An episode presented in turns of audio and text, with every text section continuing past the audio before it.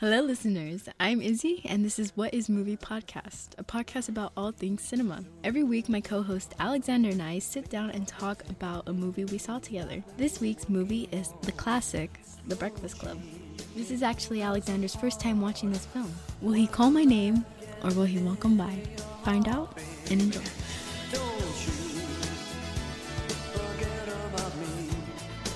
Ready? Mm-hmm. Three, two, one, and we're live.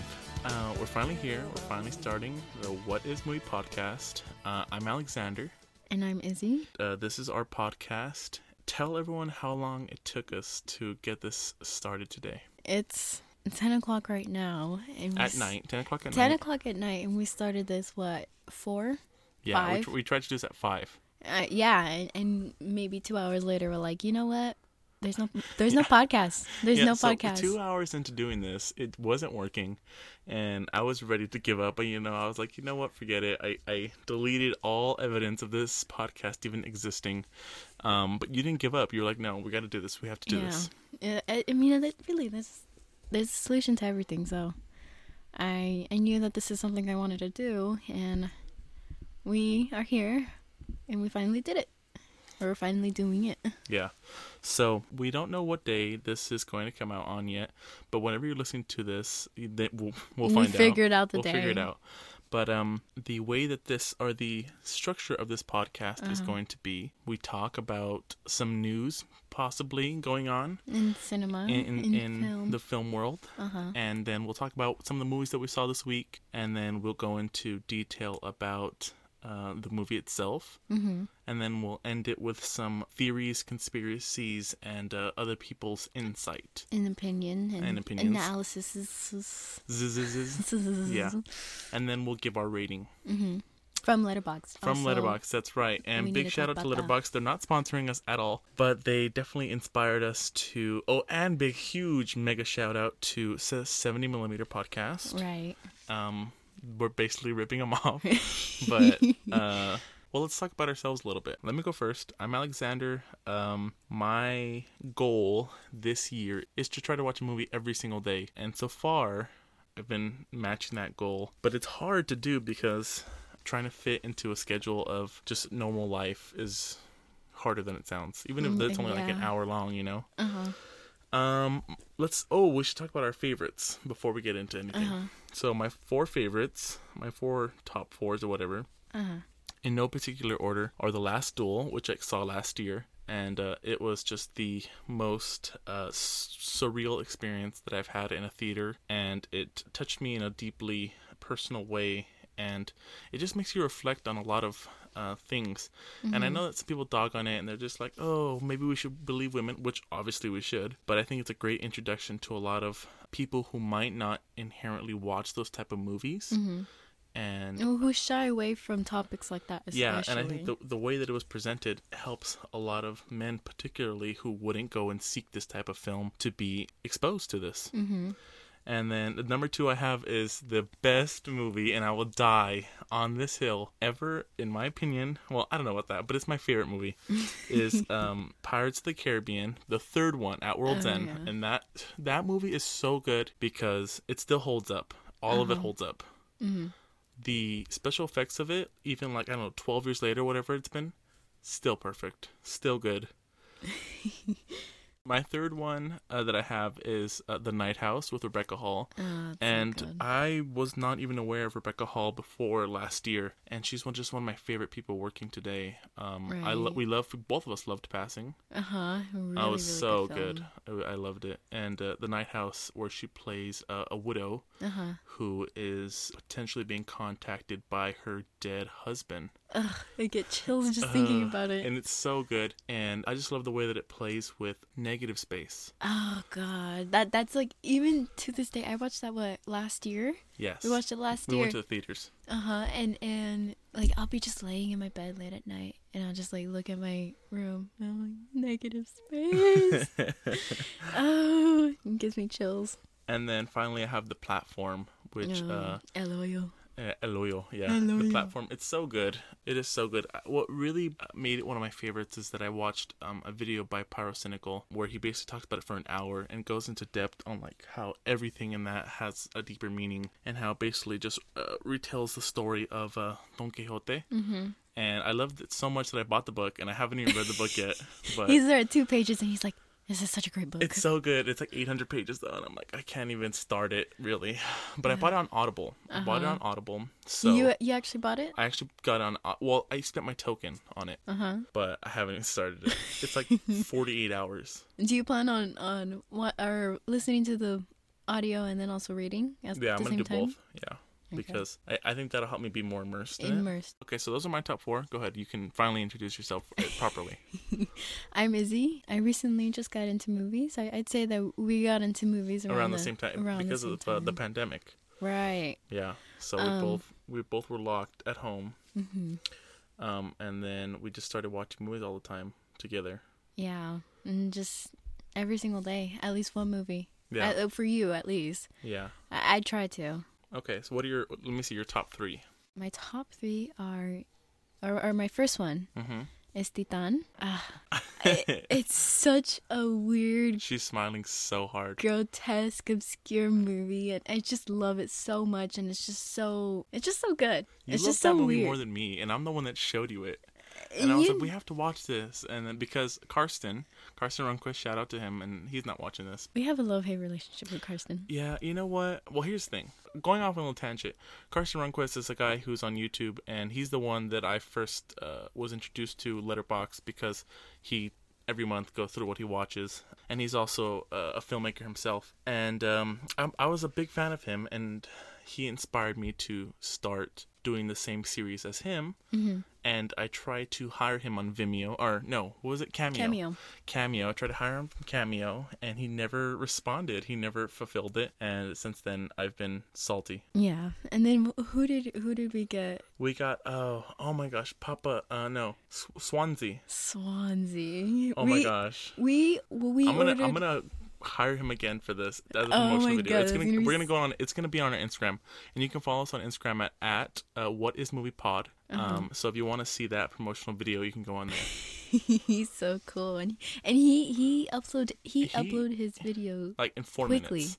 Yeah, and f- like literally, like when I refresh the page, he has done He it. has the video, and it's just he's great. He's iconic. Yeah. Yeah, so my first one is Titane. It is a 2021 film. It's a French film. And recently, I, around this time when I first watched Titane, is when I started getting into foreign films. Mm-hmm. And this was one of my.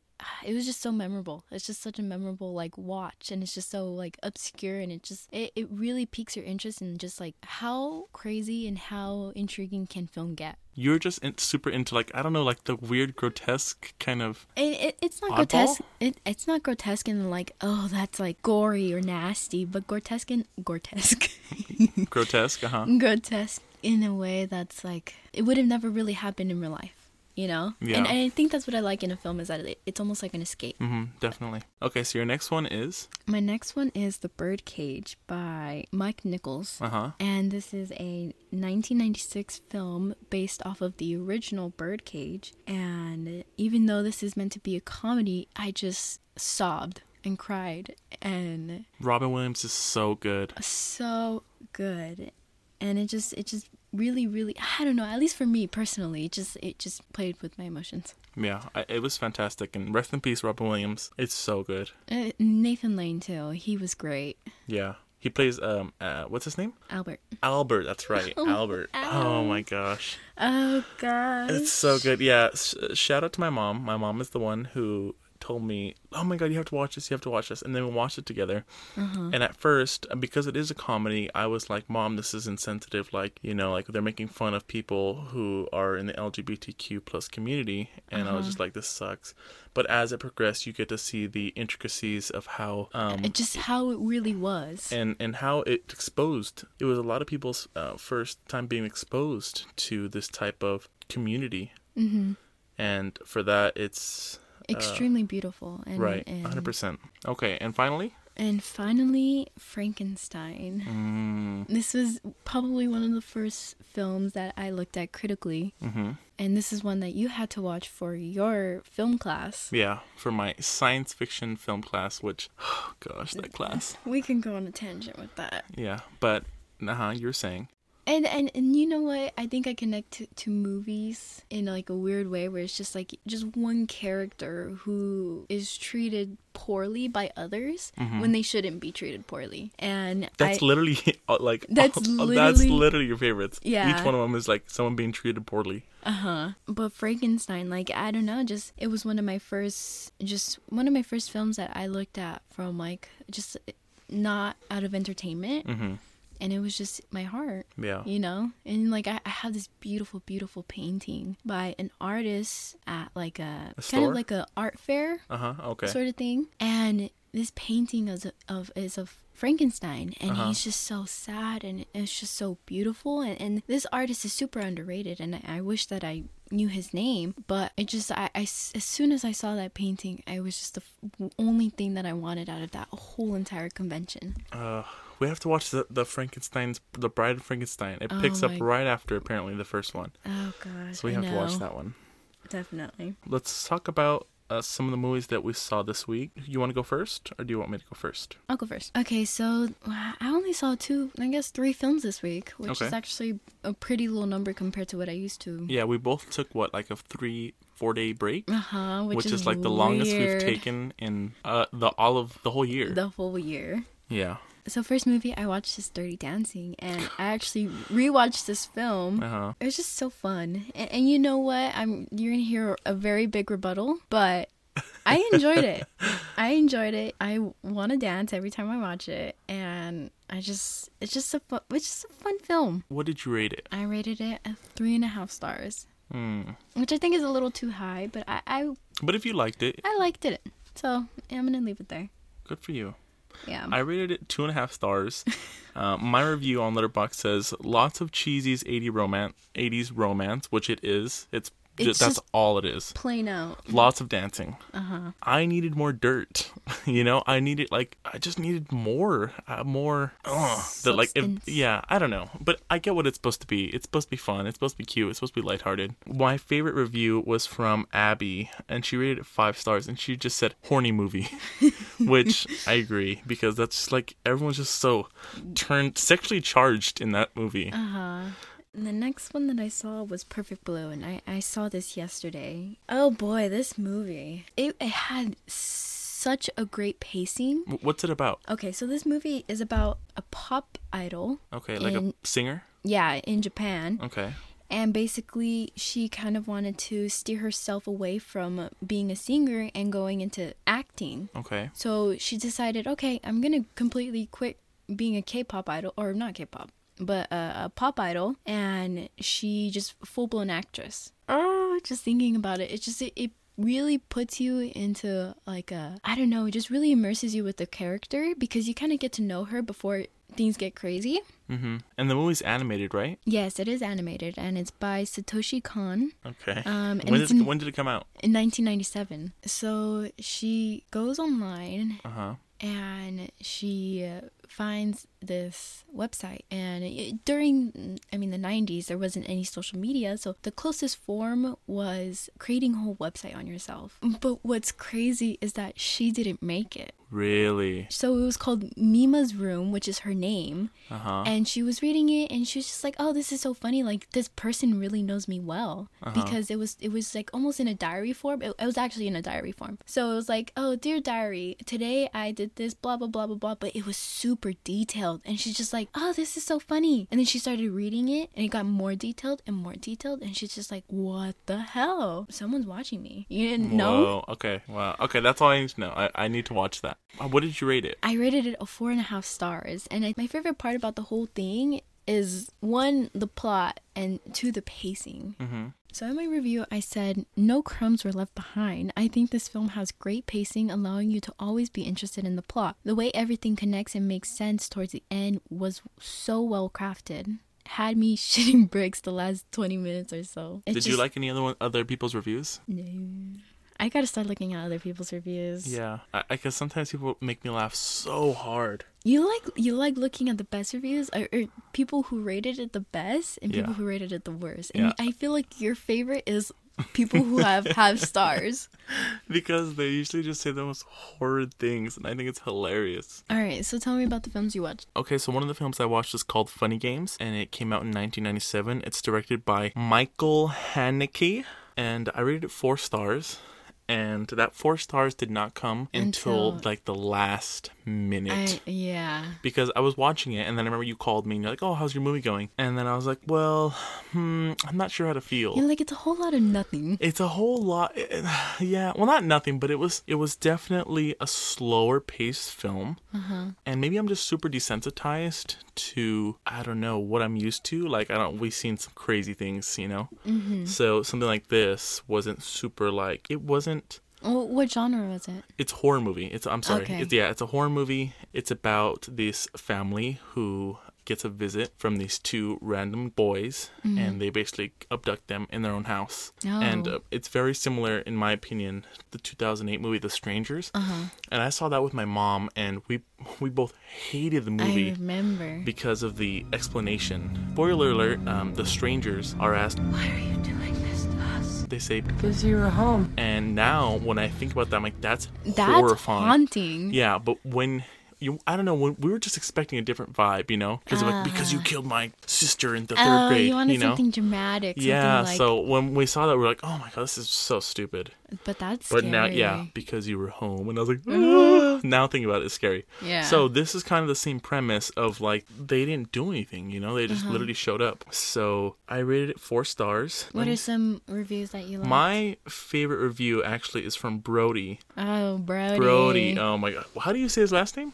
Brody Kyog. Kyog. Kyog. Kyog. Brody Kyog, and this is a guy that I found. Uh, we found we were just on Letterboxd, and we I, he had a funny review or something, and um, You just loved his favorite movies. I thought his favorite movies were so funny. His favorite movies, for those wondering, is uh, Most Valuable Primate one, two, and three, and then Salo, 120 Days of Sodom. Uh, I just thought it was so funny. He has super great insight into this. 15 year Yeah, he says he's 15 on there, and I'm like, there's no way you're 15. He, he says he's 15. Yeah, he says so. But he he wrote a whole like multi-paragraph review, but Right. it it blew my mind and how someone could like I don't know. I was almost like a little jealous. I was like, damn, how I did feel see that? You know. yeah. And I was just like, oh my god. But his his review is great, so you should check him out. His Letterboxd is just Brody Kyog. Yeah, he's Um, super cool. Yeah. What I will say is my favorite part of that movie was the fourth wall breaks. It made the slowness of uh, some of the sections. I mean, it's so worth it. Oh, really?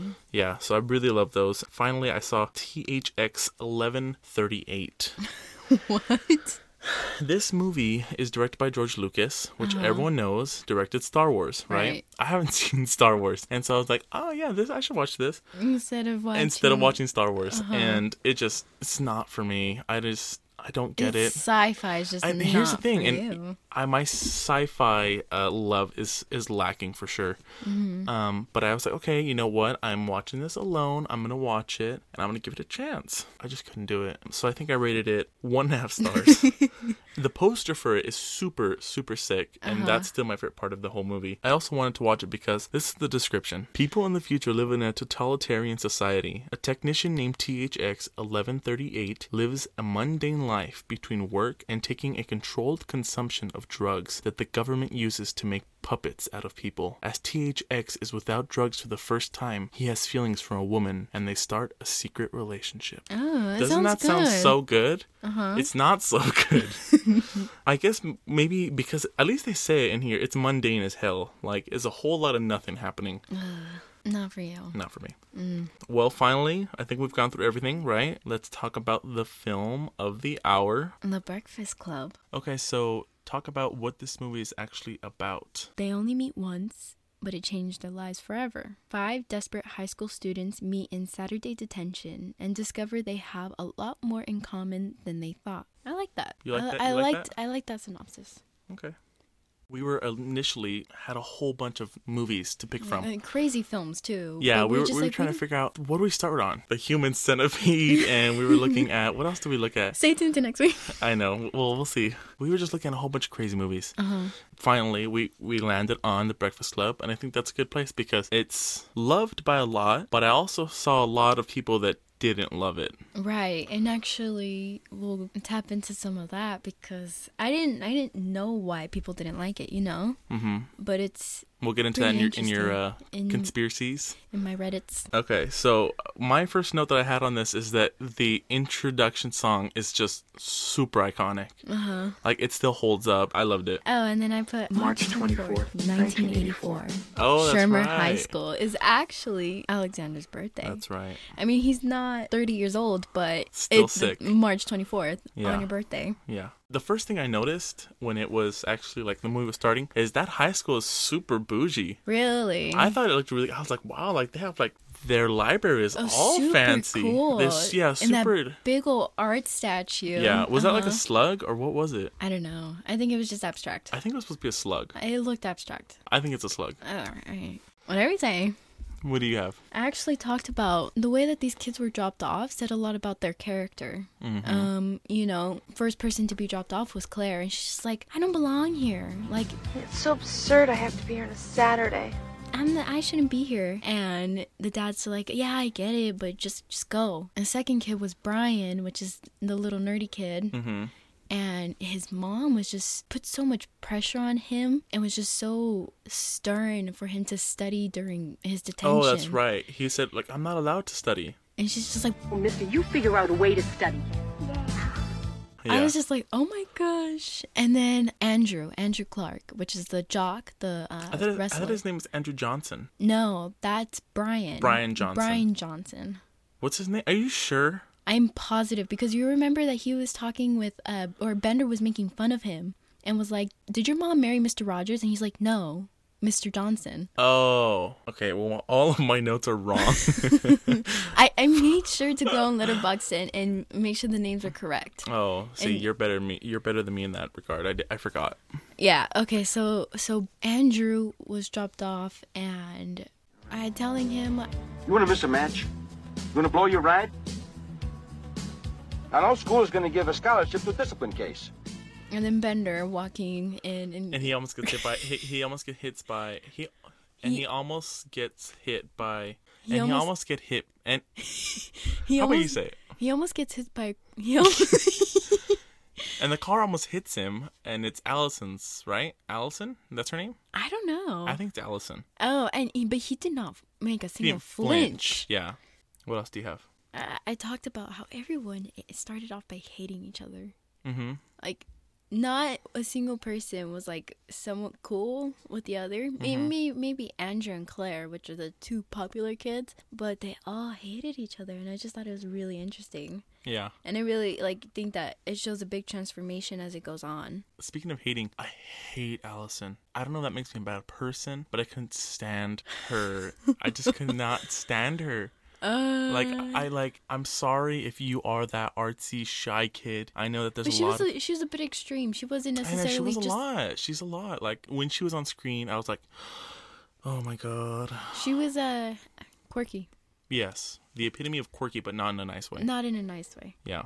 Another thing that I noticed is that John Bender, right? John Bender. Mm-hmm. Those fishnets, those gloves, horrid. those are horrible. Really, I didn't like. You liked them? His I, I mean, it was there? just it was just it's just It's the '80s, I guess. it guess. was just the 80s. Yeah, I mean, his whole outfit was pretty extreme. Mm-hmm. I think, uh, what was he wearing? He was wearing a He had like a bandana wrapped around his ankle, uh, long, had- long beige trench coat with a, a jean jacket and then more under a flannel under that, right, or Uh-huh. something like that. Yeah. And all of their, except Brian's. I think Brian's I would wear. Really? Yeah, but he had like a crew neck on, like a Yeah, green and- crew neck. I own one. Yeah, actually, we, we, We all both own one. do. yeah. and, and can we talk about how rude and annoying Bender was throughout the whole entire film? I was so torn by him because in some parts he was super witty and he was making me die laughing. Uh-huh. But also he was making some horrible jokes that like do not super hold up. sexist. And Yeah. he was just really mean, especially to Claire. Which I mean, I, I could see like why he would have like a specific hate towards her because Mm-hmm. she's popular, the princess, whatever. I just thought it was really interesting. Like he was so intentional with like his rudeness. And, Yeah, a and lot of it, like- annoying. I thought that a lot of his uh specifically like the sexual jokes Mm-hmm. just to Claire, it was not it. I think it was maybe meant to be like that, but I also thought it was a whole. Yeah, but I think when like in the context of this being released in the eighties, I don't think it had the same type of ugh Mm-hmm. that it did then or, or that it does now. At least in my opinion, like because I think, Uh-huh. yeah, everything ages. I know, but I just yeah, especially when he's like eating their lunches and then she's like, Where's your lunch?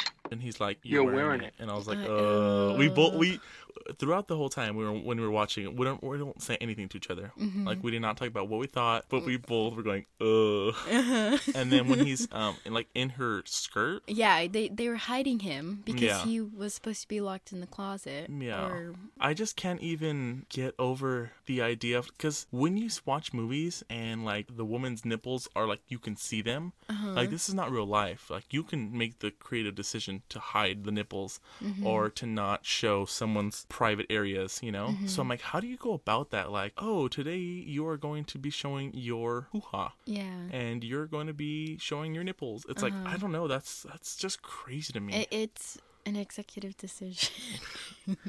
Someone needs to be fired. That's all I know. okay, so basically, I was saying that I think Bender's rude and annoying eccentricness was Mm-hmm. on purpose. In a way, it almost brought everyone together, Mm-hmm. and I feel like it's very purposeful. Well, as far as Bender's rudeness, I mean, anyone could see it's a defense mechanism. You know, he, he talks about how his whole home life is broken. Oh my god! His dad burns cigars in his in his Arm. arm. I think you first see that he kind of breaks his bad guy image when the teacher, what's his name, uh, Richard Vernon, Yeah, Mr. Vernon. Mr. Vernon, Dick. locks yeah Dick locks him in like the closet or something, and he's crazy. That teacher's crazy. Like he goes Oh. over the line. But I mean, can you imagine having to deal with kids all like those type of kids all the time? Yeah, well, he doesn't punch me, and he's like, Hey, come on, come on. Get on your feet, pal. Let's find out how tough you are. I want to know right now how tough you are. Come on. I'll give you the first punch. Let's go. Come on. Right here. Just take the first shot. Please, I'm begging you. Take a shot right here. Come on. Just take one shot. That's all I need. Just one swing. and then he closes the door on him, and then you kind of see that Bender gets a little emotional, Uh-huh. and that's the first time that I think his walls are down. You know, and he you really get to see that this guy's a sensitive Uh-huh. person, but he just has this facade of having to be strong. I, I guess be mean. Be because mean, I yeah. mean, if you imagine living with an alcoholic, you have to be mean towards them for them to leave you alone. Yeah, you kind of have to be a ball buster so that you don't get your balls busted. Uh huh. Okay, so what do you think about Allison? I wrote down. I remember I wrote down. She's making like weird anime noises. She was like, uh, uh, uh, I don't know what she You was. do- hate it when people do that. I just I can't. That's why you can't stand anime. Oh yeah, that's my biggest problem is that I okay, I love normal anime, like I love action anime because you What have less action of that, like Naruto. like I grew up when I Oh, watched some of okay. that, right? And it's not so, you know. Uh-huh. But in a lot of like emotional anime, it's like, you know, and I just I hate that. I, But you know what? I think I, I going more into Allison as a character. I just think that she's an attention getter and she wants attention because she even talks about in the film that her parents don't give her attention. Oh my gosh, I totally agree with you that like that's her kind of thing. She wants people to talk about her, and even, she'll go to extreme lengths. She'll say that Right, just the- horrible things, she's a but to get reaction. liar. Right? She says that she's a compulsive liar, and throughout the film, I hate her. Right? And but that one line where she says that her parents, They ignore me. and I was just like, oh, that that was so. That made me so feel for her Yeah, in that moment. endearing. Besides that, I hate her. And you you know what? I for a second I thought that she was actually homeless because she had so much stuff in her bag. yeah, when she So- dumped all that junk out. Right, and then they were just like, "Why do you have so much stuff?" And she kind of got offended. Mm-hmm. And I was just like, "Well, maybe home life is hard, so she lives in her car or something like that." You know what Yeah, I mean? yeah. As it goes on, you can just tell that she just wants attention, Mm-hmm. and she just wants people to notice her. Mm-hmm. And I- I feel like you can really see it in the beginning of the movie because even when she was in the corner in the background, she was out of focus. She was still doing stuff to get attention. You could you could still see her and you could still notice her and her, her odd movements and the weird things that she was doing. Yeah. So I, I, I think that as the movie progressed, her need for attention just grew. Mm. Yeah, well, here's the thing. Like, I get what her character was portraying, but I was so disappointed with how they wrapped up her arc. Oh god. Oh my gosh. It, that was also like one of the few moments that we actually said something out loud. Right? I, I We just like, actually mm. in my original notes I put classic cute girl transformation. Yuck. Yeah, I was so disappointed with that, and it was I wanted her to maintain what she was, What she is. and then Claire transforms her into this cute girly girl, and it's like, oh, you look so much better. And then that That's um, when Andrew and Brian both look at her. Oh wow, this is who I was really Oh. under. I hate that. I hate it too. You know what? And that's not something that I remembered like first time watching it. So seeing that for like really seeing it, I was just like, oh, that sucks. I know because They- she was like blew it. They her, her blew it. aesthetic was really cool too, and I really liked that about her. She, she just looked cool. Yeah, she just looked like an uncomfortable carbon copy of Claire. Oh yeah, yeah. Her transformation. You looked at me like I had three eyes. You're like, it was Yeah, I was super disappointed by that, and I just think ending that movie with her in that new kind of get up and uh, personality, quote unquote, it just made me super bummed out. Uh huh. So, what did you think of the sensitive moments in the film, in the later film, when they're all kind of s- it's sitting, down, Uh huh. and uh, that weird, like, ethereal music that plays? Oh yeah. I was just like, it reminded me of Drive, you know, when they would, when they would be Oh. Like sentimental, Uh-huh, you know, and that like, started playing. But in Drive, I thought uh-huh. that was really cool. Uh-huh. But in this, it was just like, you know, it's like I don't know, I, I just I didn't get it. Uh huh. It felt off to me. Well, well, as for the s- actual scene itself and the, in the context, I thought it was super intense. And for what a lot of people recognize this movie for is just like, oh, The Breakfast Club, it's cool, it's funny, the classic cliques. But no one talks about the intense scenes. Yeah. Well, I was like, damn, when Brian talks about how this pressure that he faces in school. Um, and how he gets his first ever F drives him to the thoughts of suicide. Mr. Ryan found a gun in the locker. I can't have an F. I can't have it. I know my parents can have it.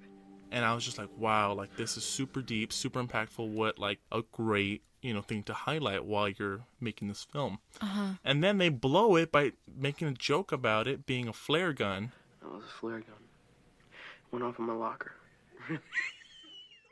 And I was just like, oh come on, like that could have been like a that strong itself point. was just, yeah. you know and I, I get it you got to keep it light or whatever or they wanted to keep it light but i wanted it to stay in that moody kind of like there could have been so many other ways to break the tension or break the ice uh-huh. but i think that brian's character should have it should have stayed on the fact that school does that to people i uh-huh. know people i have friends who were like i'm up till four in the morning doing this and that Right. I and mean, because they want to go to some crazy school but and they can't accept anything lower than an a and it just eats at them Yeah. I and mean, I thought it was super great. Yeah, the fact that school does that to everyone is just it's terrible, and and I feel like it, it definitely shouldn't be like that. I I hated the way that people treated him too because he was just seen as like he's just such a side character, and when we tap into Reddit, I, I mean it brings so much light to him, and he becomes so much more important. Okay, I'm interested because yeah, in the movie he was like, "Oh my gosh, we need to talk about how they all end the movie and everyone's super cool with each other, and it's like okay, everyone kind of grew, and then Claire says, Brian, can you write the essay for Oh us?" my god, I I hated that. It made me so angry. I'm like, no one has made any progress. Right. No one has made any progress throughout this whole movie. Right. You know what? Molly Ringwald, great actress. I'm to be honest with you. I did not like Claire. Hmm. At some point, she was cool, but she just overall, her, her character and, and her persona was just sh- like shitty. Yeah. And she just wasn't a nice person. And she wanted to perceive herself like, I'm the princess. Everyone likes me. I like everyone. But like, you're a liar, you know? Like, And- what do you mean he- she's a liar? in the sense like she's like I'm cool with everyone and everyone's cool with me. But it's like she goes on to to tell the rest of the group besides Andrew who was also popular that hey, I'm not going to say hi to you in the hallways. Like that's just like break the stigma, break the clits, like click. Read the clits. break the clicks. I was so so sad when she was like, "Can you write the essay?" And I was like, She's mm. like you, you know you're the best one out of all of us. and then she's like, and then she's like, "I want to talk to you when this shit's over." And I was like, "Oh my god." For what? For what? I know. I was so bummed out by that. if anyone else had written that essay, the ending would have never existed. Because the ending was with Brian being the narrator. Yeah, but I I don't know. I, I think that it could have been done in a way that they like all sat around the table and we could have seen them kind of collaborate on it. Right. And then we could. I would have liked to see like a scene when because they talk about you know the princess, the criminal. I would have liked to see them kind of come up with that. You know, it's so- something. I would like to see them come together. yeah, just the fact that he was sitting alone on the table and everyone was getting freaky. Yeah, pretty like, much everyone was like kissing and then Bender's walking away. uh huh. But oh my gosh, let's talk about the ending. Like the actual final scene when Bender's walking in the field Uh huh. and he puts his hand up, he puts his fist up, Uh huh. and Sincerely yours, The Breakfast Club. that was it's so good, So, good, iconic. super iconic. Yeah. And then the the outro music plays again, Uh huh.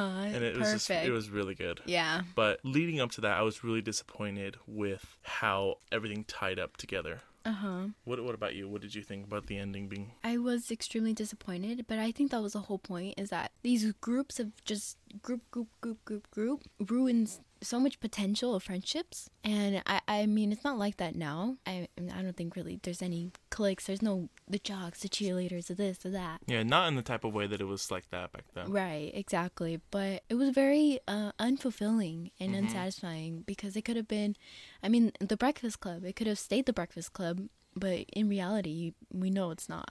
Yeah. All right, and so this is like the first, I guess, uh, opinionated Okay. Reddit. Title is The Breakfast Club is just an elaborate plot by four of the teenagers to make Brian do all of the homework. Hmm. Right? It's a it's a little outlandish, but uh, just listen. So this person's basically saying that all of these other people ganged up against Brian to just do the homework. uh huh. So it was all for nothing. Basically. Okay, they played him. That's what he's saying. The title is pretty much self explanatory. After being dropped off, the five kids in Saturday detention are given an assignment to write 1,000 word essay on who they think they are. Andrew, John, Claire, and Allison quickly identify Brian as one of the most willing to get the essay assignment out of the way. They hatch an unspoken plot to gain his trust, put on a pretense of friendship and include him in all the things that they normally try to get away with in detention. In the end, the other four kids manage to hook up in pairs to celebrate their deception while Brian writes an essay on everyone's behalf.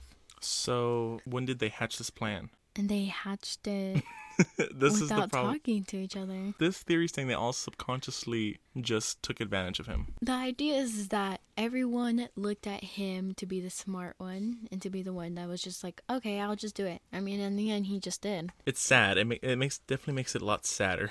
Right. you know because it like it somewhat paints the idea that okay like you know they at least kind of spent this time together and it was meaningful in that time period of the eight hours that they spent in detention but it's sad you know that if if they really did take advantage of them in that sense Yeah, I agree. what's the next one you have Next one I have is basically a conspiracy that John Bender is a counselor. whoa okay Right? Pretty that's interesting. interesting yeah that is interesting I'm not sure if I came up with this myself or read it at some time, but last night I got baked and watched it and came to a different conclusion, meaning he watched The Breakfast Club. okay I believe that John Bender is a counselor, or perhaps just gets joy from going to detention every Saturday and helping those stuck there to make profound realizations about their lives. Whoa. okay. So he's saying that basically John's uh, some secret counselor and or board student who Right. has enjoyment And going to detention. and making these people have profound realizations of who they truly are. hmm And he continues John is always the first one to begin conversations and remains aggressive with the other students, attempting to trap them in their own logical paradox. Hmm. John forces the characters to see the problem with their mindsets and the pressure that they are under. Even the principal talks about how he wishes something could get through to those kids to somehow change them. Perhaps he is working with John. You notice that when John argues over future Saturdays, Claire attempts to stop him from going further and work to hide him after his escape from the closet. In my theory, the principal has a stack of letters similar to the one written by the Breakfast Club because each Saturday he brings in students who need help and understanding to meet with John Bender. The fist pump at the end, he knows he succeeded. Damn. I think that this would be super solid if the scene of them being in the closet didn't exist. Right. All this could be plausible, but seeing how the principal actually talks to He had a vendetta. Like he was just like he just hated, hated, hated him. him. Yeah. So I think that this is plausible, but because of the closet scene, I think it makes it unlikely. What do you Uh-huh. think? I think that this would be such a cool idea because in the end, he really did change a lot of, or, or most of their perspectives, and they do realize a lot. Did lot. he though? Because I feel like the whole point of this movie is that none of them changed. well, Is- that's what I'm saying. For the most part, like they went through a lot. They went through their crying sessions and their yelling sessions, and and they went through a lot. But in the end, I, I guess that's where it mixes up. I don't know. I, this person was high when they when they watched Exactly. it, so never mind. Take it with a grain of salt, people. Okay, finally, what do you have? Uh, this is another Brian one. Brian. Okay, this is a Brian conspiracy, or the what is it? Breakfast Club is actually just the wishful thinking of the brain who grows up to become a screenwriter. The brain being Brian. Hmm. So basically, what it says is something about the Breakfast Club never sat right with me, and I remember when I first saw it, it was my first interpretation. The consequences of this would mean that the entire story is being told by an unreliable narrator Hmm. the brain. Allison, the basket case, isn't actually weird in a cute, quirky way. She's a victim of severe childhood whose complicated psychological symptoms are now being expressed Oh through teenage delinquency Oh and social God. ostration. The princess is actually a stereotypical uber socialite of the school, but the brain writes her as someone who is secretly empathetic and introverted so he can feel connected to her. But doesn't believe in himself enough to write her being romantically interested in him. And the brain is Brian in The brain is Brian. okay. The criminal, which is John Bender, Mm-hmm. but Brian likes him. Maybe because he saved Brian from being beaten up once. And fits the entire story so that it's the principal picking on him, that he's actually a good kid underneath it all instead of just being a waster. Brian even gives him the girl at the end. Lies. All lies. Next is the jock. Andrew. Right. This is this is gonna be a little, a little wild one. The jock is actually dealing with repressed homosexuality and a homophobic oh my father Oh. who is bullying him into taking up many things like wrestling in misguided attempts to make him straight. Wow. But Hold Brian, on, but before we before we talk about how Brian writes it, let's just talk about that because uh, we didn't mention that. But that scene where he does talk about the pressures of of his, dad, father, It's like this mindless machine that I can't even relate to anymore. Andrew? You've got to be number one! I won't tolerate any losers in this family. Your intensity is for shit! Win! Win! Win! You son of. Is like super strong. I think that's one of the strongest scenes right? I completely agree with you. because I think a lot of people can relate to wanting to be the best or wanting to make your parents proud, you know? Uh-huh. And um, yeah, I thought that scene was really good. And it was really weird because, like, looking at all these people, you know, because John Bender, he's supposed to be attractive, you know, for a lot of people. Uh-huh. But, like, the idea that, what's his name? Who plays John Bender? Judd Nelson. Look how different he looks now. Oh my god! Isn't that crazy? That is wild. Hold on, let me make sure I'm clicking on the right. Per- John Bender, yeah. Uh-huh. Judd Nelson, wow. For those who want a description, he's got Johnny Knoxville spiked hair and 2008 glasses, oval glasses that my dad wore, Uh-huh. and uh, like a porn stash mustache with like the little side chops on over his on the side of his lips. Uh-huh. A little baby. How is he still alive? I, I gotta say yes. Yeah, he's still alive. It's he was born in 1959. Okay. Yeah. Anyways, I'm sorry to go off on that tangent, but it, it just it was really weird to look at these people and realize that like they're supposed to be attractive and it's like these people are old as hell now. I know. That's oh. how I felt about John Travolta in Grease. What's his name? John Travolta? I thought his name was Tron. No, his name is John. Are you No, sure it's John? It's John. It's not Tron. No. Tron Travolta. No. that's definitely not right.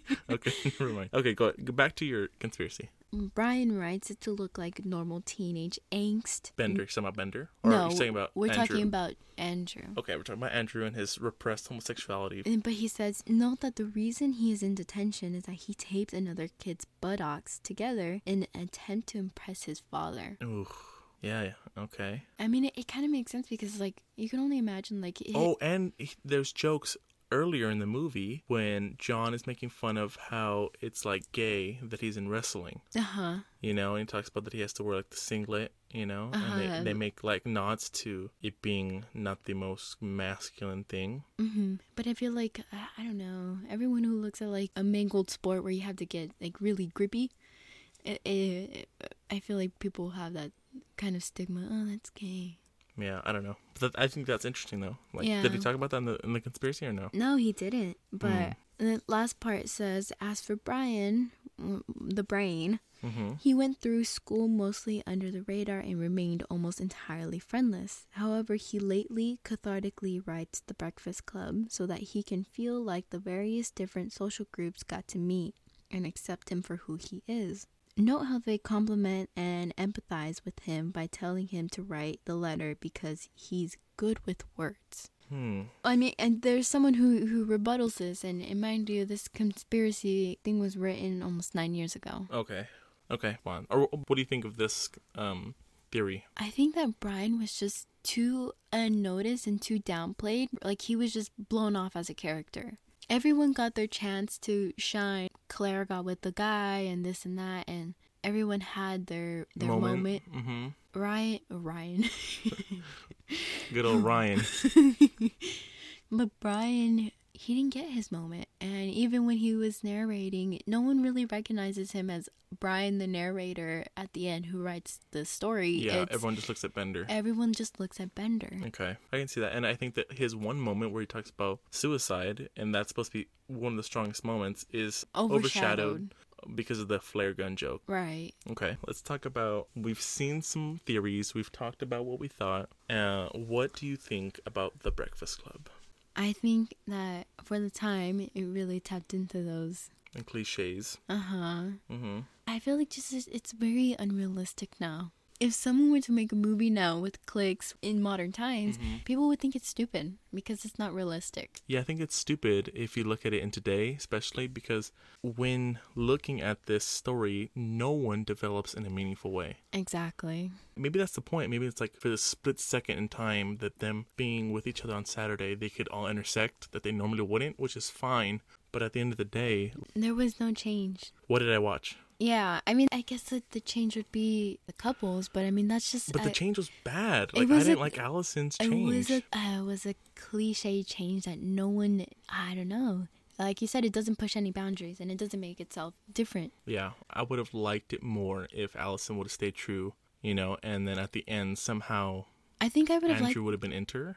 I think I would have liked it more if no one became a couple. Hmm. Okay.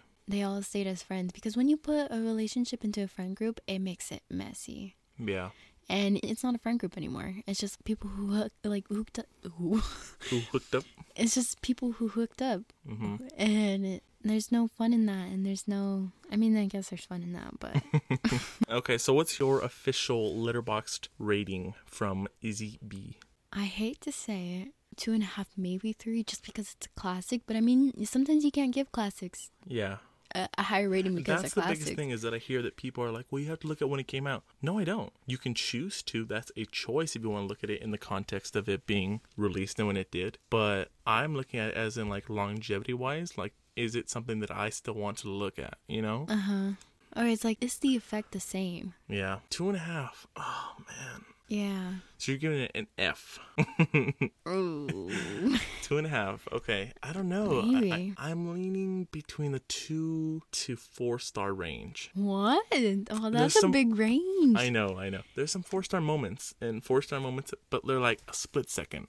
Right, exactly. Split second. And then they're ruined. That's why I give it two and a half because nothing was sustainable. I think this is a four star rating when you're eating some cereal on a Saturday morning. And you just need something to watch. And you just something that's just like, huh. yeah. But I don't see me watching this in besides that context. Mm-hmm. So I think I'm gonna give it two stars. Oh my god, people are gonna shit Everyone- on our everyone- dick. Well, I've never heard that. I've never heard that saying. it's not a saying. No.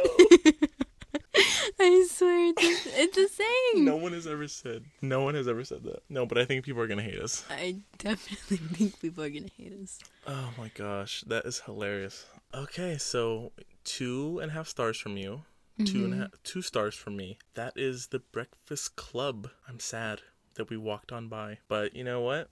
Do better. Do better. I want to see the Dinner Club. The dinner club. That's Yeah. pretty interesting. What if they all did it again? And No, and like now, it's just like what happened to them? The Dinner Club. I'm gonna call some people. I'm gonna be the director of that. okay, what are we watching next week? Next week we are watching 2014 Jennifer Kent's The Babadook. And that's it, ladies and gentlemen. This has been the first episode of What is, is Movie Movies? Podcast. Podcast. Why did you say a different name? What is movies? Isn't it What is Movie? Oh, What's the name of our podcast?